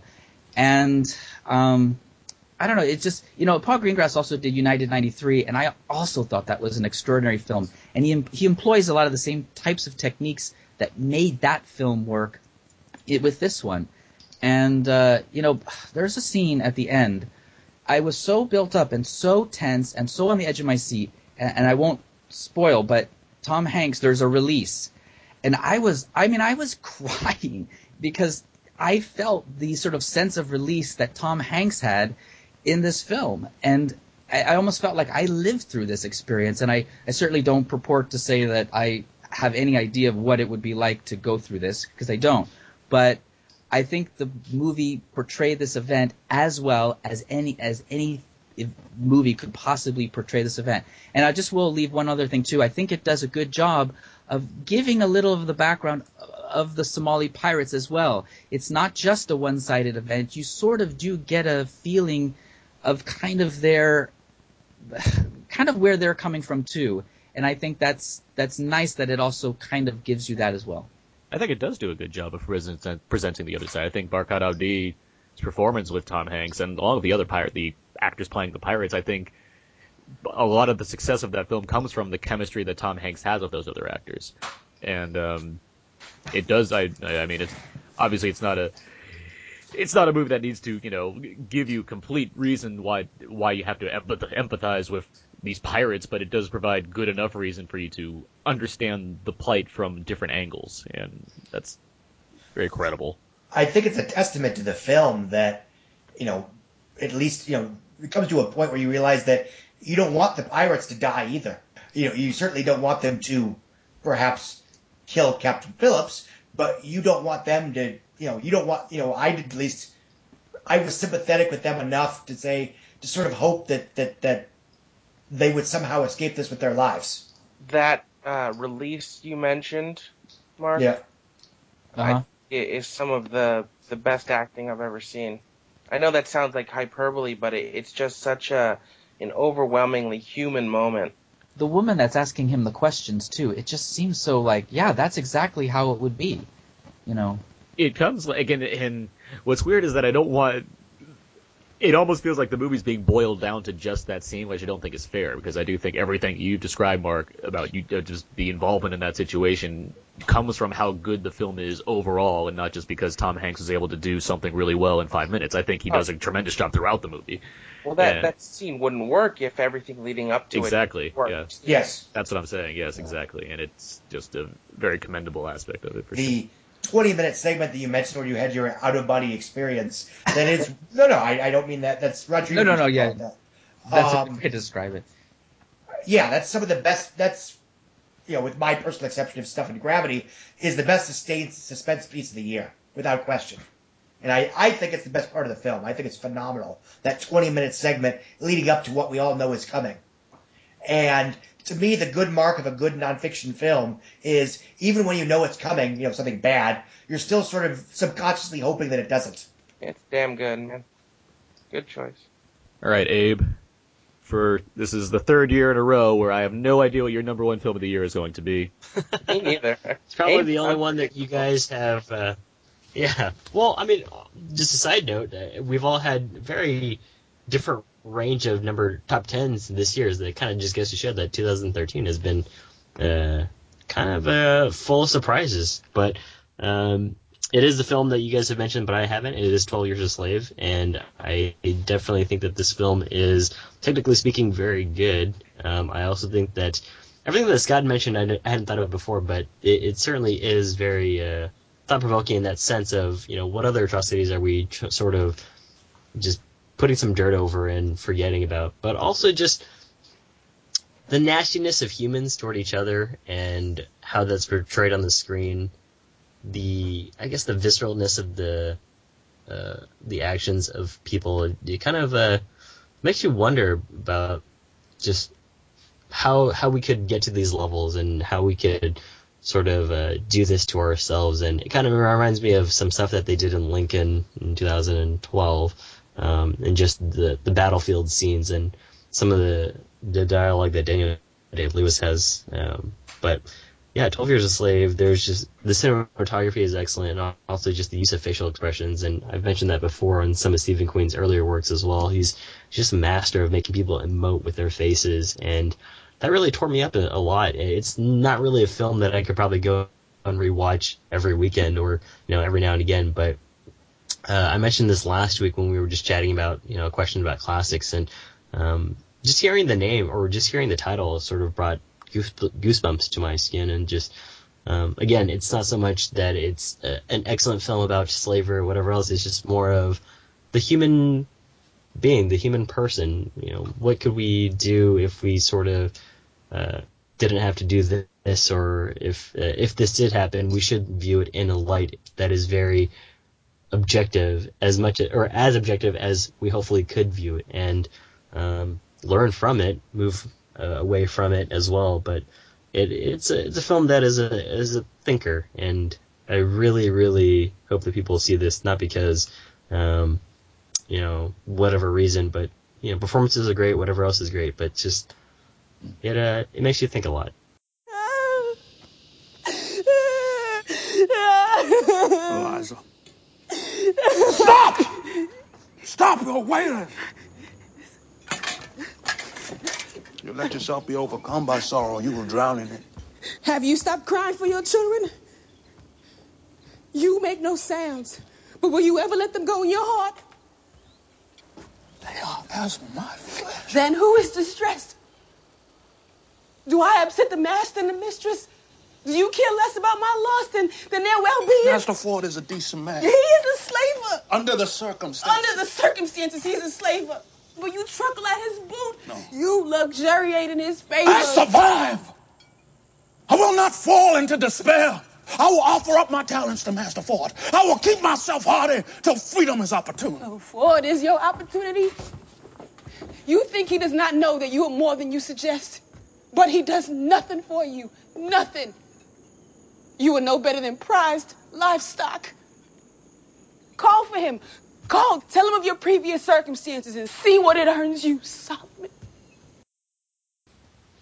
I've somehow gone this entire podcast without saying the word Michael Fassbender, so I'll just say it right now because I think he's also tremendous in the film, but that's all I really have to, to add on to the discussion of twelve years a slave. Lupita, Lupita Nyong'o, yes. Lupita Nyong'o, yeah. Fantastic performances all the way through, and there's Paul Giamatti. Paul Giamatti, who, like, I saw be such, like, the humble limo driver in Saving Mister Banks, only to see oh, twelve years a slave again. What a flip, right? Yeah, it's like... Well, uh, he's playing a very similar character than when he played in Tim Burton's Planet of the Apes. True, yes. God, that's a movie. Um... No, well-spoken, Abe. I'm glad to, glad to hear it. My number one film of the year is, it's also Spike Jonze's Her.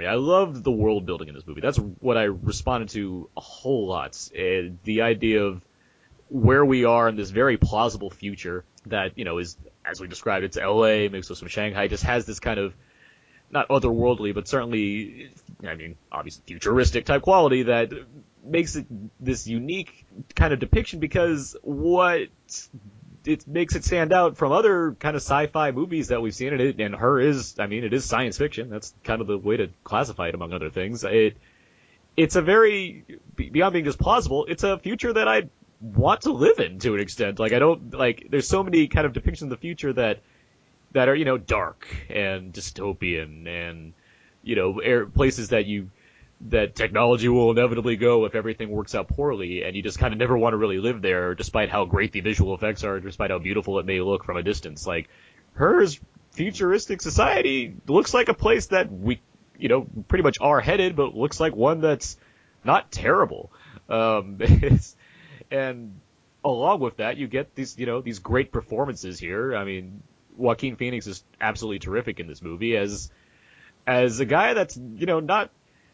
He's not like anything special. He's just a guy. I mean, he he's obviously, you know, he's lonely, but people are lonely in life. Like, there's nothing that makes him overall different than anybody else. It just makes he's just this person that, and he happens to develop this relationship with his O S, which is obviously strange, but it's a Spike Jonze movie, so that's not much of a stretch anyway. But that O S happens to be voiced by Scarlett Johansson, and somehow Johansson's voice is not just like this is her voice on screen. It's her creating a whole character that really makes an argument for why she could be nominated for awards. I don't think it will happen. I don't necessarily think it should happen, but I do see where that argument comes from. And I think it's just such a great accomplishment um, in so many different respects, from obviously the acting, from the directing, from the writing, to the very, you know, subtle work to make this world work. And it's similar to something something like Alfonso Cuarón in Children of Men, where it leaves a lot of stuff in the background, where you just kind of pick it up as you go. You don't have these kind of giant explanations for why things are the way they are. You just kind of have it in the background, and you you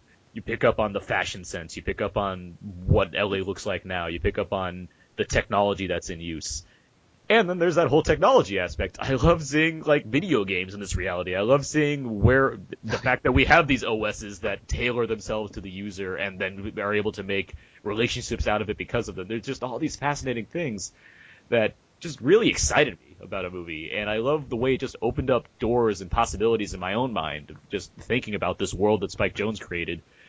And it's just everything about it I just absolutely res- responded to, and just full. Like, I can't wait to see this movie more and pick up on more things and continue to respond to the, the core emotional relationship, but also the other relationships in this movie. I loved Amy Adams in this movie, her role, and who's and she's just as good here as she is in American Hustle. And I think she's the best person in American Hustle. Like, there's so many, so many great different things about Olivia Wilde's in the movie, and she's great in this movie. Like, it's uh, Rooney Mara is very good as, as his ex-wife, and you see mostly in flashback. It's, it's just everything about Her was something that I just really enjoyed, really responded to. It's obviously it has a, you know, there's a there's a layer of sadness to it, which comes with a, you know, a heavy emotional story such as this. But it also, it's nice that, you know, it doesn't feel, I didn't feel bad about myself afterwards or anything like that. I felt just very satisfied, just and immensely so, because of how much I enjoyed everything about Her, which includes how funny it is. It is always occasionally quite funny. So, Her is my number one movie of two thousand thirteen. And the the pants are now available in stores. Oh my god! No belts in the future. We just we figured that out. That's that's what we've done now. I really like the way the story develops too. Yeah. There's yeah. I mean, I, you, we can't reveal. I don't think it's fair to reveal things, but it's it it it has a point, and there's a there's a revelation, and that is really like a bomb. And I. I Yeah, there was like there was actually laughter in the theater, and at, at parts, even things that I thought were like that's really sad, but you know, I guess it's just sort of how you react to it. But it, it it's a very well thought out story. It has a point, you know. There's there's a it, it's it's well done. It introduces it, these ideas about technology that I really enjoyed, and things that made perfect sense to me based on where the story kind of takes turns to, where I'm like, that is the kind of thing that could happen with A I and this yeah. kind of thing. I mean, it's obviously very high concept, but and sometimes when you see something that high concept, it doesn't feel like the ideas are fully thought out. But every note, everything that happens, it seems like Spike Jonze considered every possibility in order to craft the most fulfilling narrative. Great score, too, of Arcade Fire and Karen O songs, like all these things. Yeah. Yeah. I do believe, Aaron, this is the second year in a row you and I were on this podcast together and had the same number one. Uh, you are correct, sir, yeah. Um, and all of us have shared a lot of uh, very similar picks. Um, uh, twelve Years a Slave made most of our top ten lists, obviously. The Wolf of Wall Street made a few of our top ten lists, Inside Llewyn Davis, Gravity. I mean, it, and these, I mean, I we, we can get into this now because we have we have a lot of honorable mentions, but I... I, I I think this is arguably the best year for film, though, since we've been doing this podcast, uh, for, you know, the past three years. And there's just, there were so many different options to go with, and it, like, I certainly had a tough time kind of narrowing it down and then, God forsake me, ranking these films, but it's been an impressive year for sure. Definitely.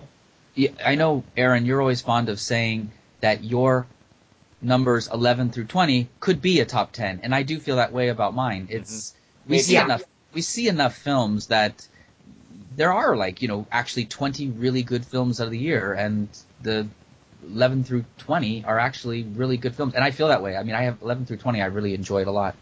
Me too. So, so let's get to that. Let's get to some honorable mentions. Scott, you want to go through your honorable mentions? Uh, of yeah, sure. Uh, uh, Stoker. That actually made my quote-unquote top eleven, but I had to knock one off for the sake of this podcast. But, no, I loved it. I thought it was a terrific, exciting, suspenseful, uh yes, sexy, uh, you know, erotic thriller, um, terrific performances, terrific pacing, and there's a third act reveal that's not violent. It's, I mean, it's not bloody, it's not gory, it's not sexual, but it is the most horrifying reveal of two thousand thirteen. And you might not even remember what I'm talking about, and if so, so be it. But I'm certainly not going to tell you what it is here. But yeah, terrific thriller. I loved it. Um, Wolf of Wall Street, I liked it almost as much as everybody else did, and that's not what, you know, it just, I thought the first act was a little, I thought the third act was a little draggy by comparison, but I felt the same way about Casino. And um, Her, my only mild issue with Her is that, to me, Scarlett Johansson was too recognizable, and that I was constantly picturing Scarlett Johansson as the voice, which put me in a completely different mindset as the character. Um, but I, to what extent that was just a ma- you know, I, that's not really the filmmaker's fault, but that's, you know, uh, again, that's what makes it honorable mention and not the top ten. So not exactly an insult. Um, Fruitvale Station I liked a lot. Uh, Nebraska. Phil- Nebraska I liked a lot. I, I was very moved by it. Uh, Phil- Philomena, I was, it was much better than I was expecting. Um, I agree with that statement, actually. Yeah. yeah. Um, yeah, Judy Dench is one of my favorite performances of the um, year with that. And thank goodness they got that P G thirteen, because my theater was packed with, you know, screaming, you know, teenagers. Judy, Judy, Judy. Um, no. I was the youngest person in the theater by a generation. Right. Two terrific documentaries about the war on drugs, The House I Live In and How to Make Money Selling Drugs. They're both available on V O D and all that stuff. Uh, they they, they complement each other very well. And although I wouldn't put it as an honorable mention, I, I liked it. If you're going to watch those two, finish it off with uh, Dave, Dwayne Johnson's uh, uh, Dwayne Johnson's Snitch, which is a nice, completely satisfying B-movie thriller that's slightly, somewhat about the war on drugs. I wouldn't put it on my honorable mention or anything, but I certainly think The Lone Ranger is a film that's going to inspire the most critical reevaluation in the next, you know, few years. I like Saving Mister Banks more than most people. I thought it was a much darker and more heavier and more complicated story than I think most people took it for. I liked that, to me, it didn't really present Disney as the, you know, him or the company as the cure-all to life's problems.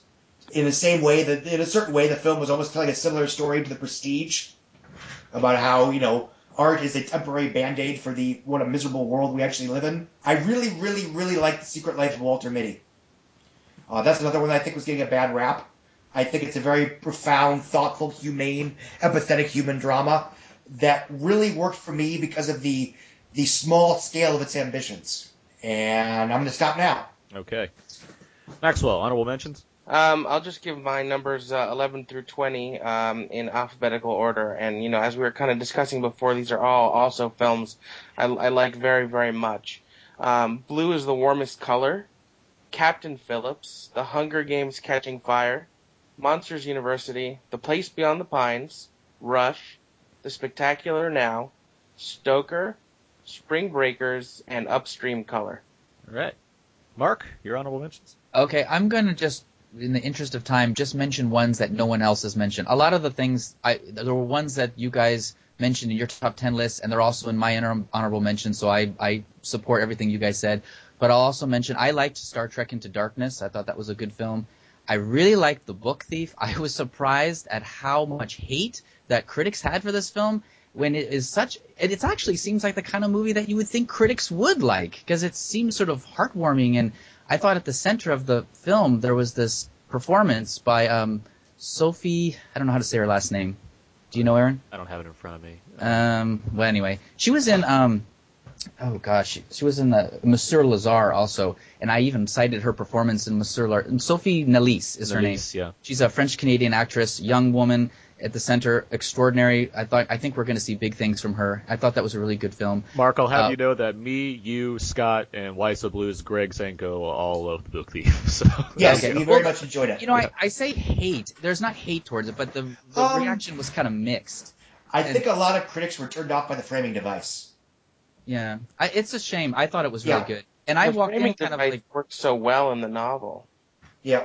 Um, Waja, which is the um, first film from a female director from Saudi Arabia, uh, a, a country that doesn't even have movie theaters, and it, it this movie actually inspired me to do research about the country, and I learned a lot just because of what I, I you know. Sometimes you see a movie and you're like, oh, it can't really be like that. Yeah, it really it really is like that. And you have to see this movie. It's really – there's a, a little girl that's at the uh, center of it. And the movie does not judge. The movie does not judge their uh, society, and it does not come down hard on Saudi Arabia, which I thought was kind of refreshing. It's sort of a – it's a very e- even-handed portrait, um, but really a, a good film. Um, Side Effects, I really enjoyed. That was kind of in the beginning of this year. And uh, Steven Soderbergh, I think it's – one of these films that is, is probably thought of as lesser Steven Soderbergh, but I thought it was very a finely crafted thriller. And uh, Rooney Mara, I thought, was really extraordinary in this. We mentioned her earlier in Her. Um, she even has a lot more to do in this film, and I, I thought it was uh, a, a really a, a, definitely a film worth mentioning. If Side Effects is lesser Soderbergh, then I don't know how to finish that sentence, but it's a good movie. I think you wanted to say if Side Effects is lesser Soderbergh, then... Good for Soderbergh. Yeah, I guess so. It's not Traffic or um, what's the one with Julia Roberts? Those are like Aaron Brockovich. Aaron Brockovich. Those are sort of like top tier Steven Soderbergh, you know, big mainstream successes. This is a guy who's, you know, barely made a bad movie. So. Right, right. Any more? Is that it? That, well, there were other ones, but but okay. You guys have said the right. film, so I I, gonna... I will mention one other one. I never even wrote a review for this film, but um, I saw the documentary Blackfish, and I thought it was really good. It, it actually yeah. kind of – again, I always try to approach a documentary like, okay, am I being led down one point of view? And I do feel like it was actually pretty fair, and it's it's horrifying. It's it's one of these things that it, it kind of will make you not want to ever go to SeaWorld. Um, but I thought they did a good job at portraying this this – basically this character of a of a fish, and then like how it uh I mean the the the killer whale basically uh and the the the life that it had, and how it goes into like what what created this sort of personality and why this may have become a problem further down the road. It it's really kind of an extraordinary film. I never wrote a some at some point I will write a review for it, but I, I never did, but it, it it it ended up in my honorable mentions. I've been to SeaWorld twice since seeing it because I'm an inhuman monster who can't say no to my children. Once again proving that having kids does not make you a better person at all. I should. Well, I saw Escape from Tomorrow. I know that. Um, Abe, what did, Abe, what are your honorable mentions for uh, this year? Just a few that you guys have somewhat mentioned as well. Um, I had The Hunger Games: Catching Fire. Blown away by that completely when I left the theater. I was like, wow, this is a really good movie. Um, World War Z, super blown away by that because nobody does anything stupid. And also, I like the whole entire science aspect of them having to travel to different places to find a cure. And lastly, The Way, Way Back. Um, minus the adult drama, which I guess has to happen. Uh, it was a pretty solid movie. Um, I have, like you guys have mentioned, I have an eleven through twenty. I have it in alphabetical order, so I'll just go over it. Um, All Is Lost. I really like Robert Redford in that film and just the technical work done to make it work. Uh, Before Midnight, fantastic end to that trilogy, assuming it ends. Um, Blue Jasmine, wonderful Woody Allen drama. Captain Phillips, harrowing. It's a disaster. Uh, cur- ah, ah. Currently, no, it, the movie "It's a Disaster" is my next oh, choice. Yeah. um, currently on Netflix streaming, I highly recommend it. Uh, The Place Beyond the Pines, Rush, Short Term twelve. I already said would be night number eleven. The Spectacular Now, fantastic performances in that movie, and The Way Way Back, my sentimental favorite for this year probably. Um, yeah, so there's that. Um, let's see. Oh yeah, okay. Uh, films that we um. that we kind of wish we would have seen. Obviously, we've all seen a lot of movies this year, but there may have been some that we kind of missed out on. Um, Scott, do you have any? Well, In a World, mm-hmm. I'm racked with guilt for having not seen that because I had a couple of opportunities and I some stuff came up. Um, Blue Jasmine, uh, The Act of Killing, and uh, those are pretty much the big three that I wished I had seen to make my various end of lists whole. Maxwell? Um, I wish I had seen The Act of Killing, uh, The Hunt, and The Past, and, I mean, mostly documentaries and foreign titles this year kind of escaped me, because, I mean, I found American cinema so strong, and I saw so many that, unfortunately, I just didn't have the time. Mark? Um, well, Short Term twelve, and Before Midnight, and, you know, I've seen Before Sunrise, and I really, really enjoyed it. Um, but I never saw Before Sunset, so I just felt like I can't see Before Midnight until I see that one. So that's sort of – it feels like it's a dual package for me. Um, there's also a movie called Computer Chess, which I've yeah. heard a lot about. So wow. I, I kind of would like to see that also. It actually – I was kind of obsessively reading top ten lists at the end of this year, and that Computer Chess shows up on a lot of lists actually. And then also I, I didn't see The Act of Killing as well.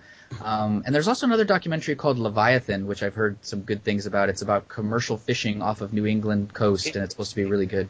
It's so um, experimental. There's barely. It's just mostly imagery. It's really hypnotic. Hmm. Uh, Abe? Uh, just a few. Um, Short Term twelve, uh, In a World, Stories We Tell, and a documentary called Medora, which is the one about those basketball players in Medora, Indiana. Um, I had a number, actually, pretty much all of these are either documentaries or foreign. Um, twenty-three from Stardom, A Hijacking, A Touch of Sin, The Act of Killing, Blue Caprice, Computer Chess, Drug War, which is on Instant Watch. I'm probably going to watch that pretty soon. Uh, from Up on Poppy Hill, uh, Gloria. Uh, I wanted to see the original cut of The Grandmaster, um, which I don't know when I will. I'm waiting for that to come out so I can finally check it out. Was Gloria ever even available in, in the country? I don't think it was. I'm... Yeah, I don't think that was even. I don't think that has even been made available in the U S yet. But I've seen like the trailer for like the past like three months. I'm like, when yeah. is this movie coming out? yeah, um, that reminds me. Also, a big one was The Wind Rises. That's my last uh, one. Yes. You know, it had one week here in New York, and I just I was so busy that week. I, I guess I'll just end up considering it a twenty fourteen movie. If you're a fan of anime, then you're gonna love it. You know.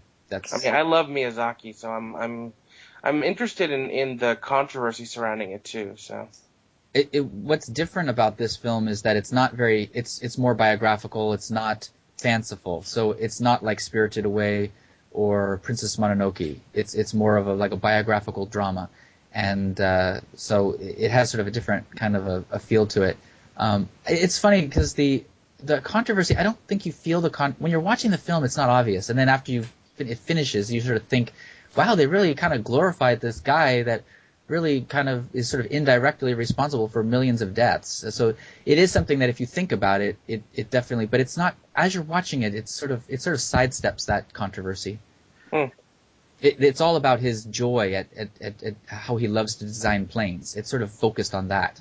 All right. Um, so we've been going pretty long here. Uh, presumably this is the second part of our top ten show. And, um, I don't really want to end on, you know, bad movies, so I just rather kind of end it with these uh, these wonderful movies that we've all mentioned and, you know, hope to see soon as well. Before we really, really wrap up, any other thoughts on the, the year in general? I know Abe and I were going to do kind of a special accolade show next week where a lot of you guys, as well as the other uh, friends of the show, have all kind of contributed various answers to a lot of the questions. We did the same kind of thing last year. We kind of provide our own mini kind of awards to kind of movies that deserve some recognition, but... um Any final thoughts on the, these top ten lists or the year in general before we wrap up?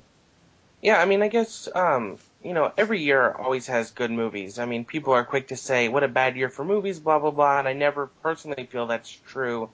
I feel if you look in the right places, there's always things to discover. That being said, um, I think twenty thirteen has been a particularly excellent year. Probably the the best year for film um, in my life in terms of the years I've spent as a serious film buff. You know, and then having catched up, I would say it, it may very well be the best year for film since nineteen ninety-nine. It was just everywhere you look there, it, particularly American films. Um, it's just been incredible. Lots of, you know, old masters making great new works and, and new voices emerging that I can't wait to see what they do next. Um, it's just been great. I really like hearing you guys say that because I've heard people bemoan like, oh, this year, blah, blah, blah, and blah, blah, blah. But I, I, I agree. I think it was a really great year. And I think every – it's hard for me to say which year is better than another because every year I think has great films. And you can pick your favorite film of the last ten years and say that was my favorite year. But I, I think every year has, a, you know, a, a, a high quality. And it, it was extraordinary how many great films came out in the last month. I mean, it was funny how, like, I – if you read, like, bloggers and stuff, it, it seemed like – every movie that came out, people would say, oh, this is my favorite movie of the year. No, this is. And it, and it was happening a lot at the end of the year. There was an extraordinary amount of good films released like in the last last quarter. I'm going to say, to me, determining uh, you know, what year is better than others is not necessarily about comparing the quality of the, the few best, but you know, how many good films there were overall. You know, whether or not, you know, the best films from this year are better than the best films of last year ultimately doesn't matter. What matters is I thought there were so many movies this year that were good. I agree with that sentiment. And um, it's certainly because I when I, you know, see all these movies, especially when I see a lot of good movies succinctly, uh, sequentially, whatever, um, I don't tend to think about, like, whether or not something's going to be on my top ten. That's never really a thought that goes into my mind until I start to actually form my top ten, which would maybe be a lot easier on me if I did think that way. But it is neat to just be able to get into so many of these movies in a row and within this amount of time. Like, it's it's also stressful, though, because it's like you're trying to, you know, evaluate a year and you're getting just nonstop, you know, greatness pretty much. And it's... It's uh, it's, it can be intimidating, especially when you're, you know, in certain positions like myself or like Maxwell or Mark, or where we want to go and see these movies every, every week and want to be able to write about them and want to be able to communicate to others what movies you should go and see. And Abe and I having to go on this podcast and talk about all these movies. Like, there's there's just a lot happened in this past month, let alone the year, that, you know, really shows how strong it was. Um, I think in terms of, you know, which year is better or whatever, I, I think... Unfortunately, it's, it's to me at least, I've noticed for years, it's always the same pattern. You know, you spend the first nine months saying, oh, there's, you know, none of the movies are any good. There's only one or two indies that are worth seeing, blah, blah, blah. And then, you know, come October, November, December, the quote-unquote Oscar bait drops. And then by the end of December, everybody's like, oh, my God, it's the best year ever. Um, and, you know, I, I think that's a problem. I've always thought there was a problem that that that the quote-unquote best films of the year aren't spread out year-round. Um, so it's it's almost like it's not so much was the year good for film, it's was the year-end Oscar bait up to snuff. Okay. Because in a year where it is, yeah, it's you know it's a great year in retrospect, and it's especially great year for people, you know, general moviegoers that don't necessarily need to see everything as soon as it comes out. Where it may be a sprint for us because we need to see stuff as soon as possible, but for general moviegoers, you know, these are the treats that they're going to be enjoying for the next three months. It's almost a chicken and egg situation. Yes. You know, it's the studios release it all at the end of the year because the Oscars have constantly exhibited that they have a short-term memory, but because of that, you tweeted something the other day, Scott, that was demanding or changing the rules so that yeah. half of the nominees had to come from the first half of the year. And I, I don't know how logical that is, but that to me, I think that would be better than what we have now. I wish that we could have movies like Wolf of Wall Street, American Hustle, Her, you know, what have you, all year round. And that they would be taken seriously as Oscar contenders all year round.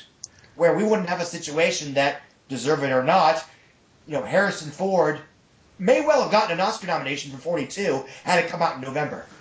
But because it came out in April, because they decided to put box office ahead of awards bait, the film is dead in the water as far as Oscars are concerned. Well, what we can take away is that we did get a lot of good movies. And oh, yeah. We, and we've now um, completed talking about all of them at length. So with that in mind, let's wrap this up. That, that is, you know, going to be the end of this this very lengthy episode. Um, you can find more of my work on my personal blog, the code of zeke dot com. You can find my written or, written movie reviews there, as well as at wise the blue dot com for Blu-ray reviews. And find me at Twitter at twitter dot com slash aarons p s four. Abe? You can find antiquated articles at walrus moose dot blogspot dot com and twitter dot com slash walrus moose, hashtag aarons p s four. Maxwell? Uh, you can follow me uh, on Twitter at twitter dot com slash cinemaxwell. Uh, check out my website, cinemaxwell dot com. I also write at the young folks dot com and co-host the Ichabod Cranecast, which will be returning soon. Uh, Mark? You can find more of my work on my personal blog, fast film reviews dot com, and you can also follow me on Twitter, Mark underscore Hoban. And Scott? Uh, you can find me at Forbes. My old stuff is at Mendelssohn's Memos. My new stuff is at Forbes. And just for the record, I didn't want to end this podcast on a down note, so I would just say any year that includes Gravity is one of the best years for film in recent history. Woo! All right. Uh, you can, of course, find all the other episodes of Out Now with Aaron and Abe on iTunes and at Stitcher, also at h h w l o d dot com. You can find our show there along with other shows like the Walking Dead T V podcast, the Ichabod Cranecast, of course, which I host with Maxwell as well as Brandon Peters, and other fun shows about comics and games and cool stuff like that. You can also find all of our episodes over at outnow dot podomatic dot com as well as youtube dot com slash outnowpodcast. Feel free to email us at outnowpodcast at gmail dot com. Let us know your picks for the top films of two thousand thirteen. Also interact with us over at facebook dot com slash outnowpodcast and twitter dot com slash outnow underscore podcast. And lastly, outnowpodcast dot tumblr dot com, or you can leave that we have, you know, plenty of posts and pictures there, and you can feel free to send us a voicemail at nine seven two, seven nine eight, three eight three zero, specify our show, and just, you know, send us a, a voicemail message our way, you know, whatever, whatever you want. All right, we've done it, guys. We've talked about the top ten films of twenty thirteen. It's been a long effort. I appreciate all of you being here. Thank you for having us. Yeah, thank you very much. Always a pleasure. Thank you for having me. For sure. Um, Abe and I next, well, we'll have our accolade show at some point. That might be a bonus. And I think we're going to talk about, I think we'll talk about Her a little bit more. I think we'll do like a full review on Her in the coming week or so to do like an actual review on it, not just like, hey, this is how much praise we give it. But we'll see. We'll figure it out. We'll figure out our schedule. But until next time, that's going to do it for this, this year in film. Moving on to next year until before we talk about other still more movies. Whatever. Regardless. That's going to do it. So long. And goodbye. Happy New Year.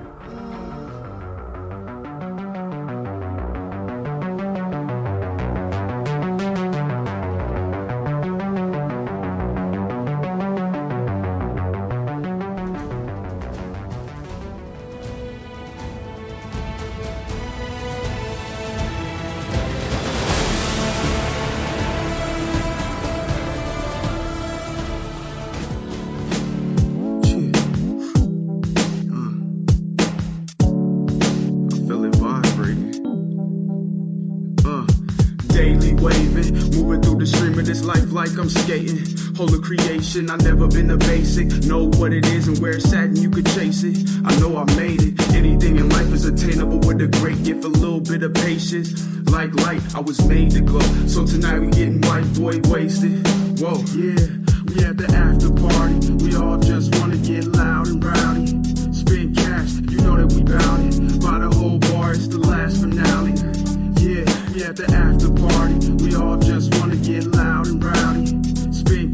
You know that we bound it, by the whole bar, it's the last finale. Yeah, it's that spiritual eighties, with so much presence I appear where I ain't. Call up abroad, where you at with the date? After party all night, we got hundreds of drinks posted. So won't you roll up another one? We gon' get it poppin' like you stole something from us, yeah. Never been a thug, but you could catch me in the club with your booty getting rubbed in love. Smooth, we at the after party, we all just wanna get loud and rowdy. Spend cash, you know that we bout it, by the whole bar, it's the last finale. Yeah, we at the after party, we all just wanna get loud and rowdy. Spend cash, like a shot of that juice mixed with Taka vodka and a whole lot of brew. We so live if you trying to snooze. The music got how you wide awake, you fool. Cool, yeah. We kick it like we chill, laying soccer on the top of a mountain in East Brazil. I keeps it real, put you in a pickle if you try to touch my girl. So what's the deal? Yeah, yeah. It's the after party. Uh, it's the after party. After, after party. It's the after party. Don't touch my girl. Yeah, at the after party, like the last finale. We at the after party. We all just want to get down and ride. Free cash, we know it's about it. By the whole bar, it's the last finale. Yeah, we at the after party. We all just want to get loud and rowdy. Let me, I should know, I'm going to split this in two, guys. I'm going to split this podcast in two. Um... Abe will go over this afterwards. Um, it's running pretty long. I don't think anyone's going to sit here and listen to three hours of us. No, they won't. I wish you told me you could have done like a cliffhanger. I mean, well, we'll figure it out. I mean, I can barely tolerate listening to three hours of us. So people not in- invested as I am. Like, I'm pretty narcissistic. I can listen to myself talk for a while. It's weird how used to it I've gotten. But, um... I meant that for Scott, not for myself. I know.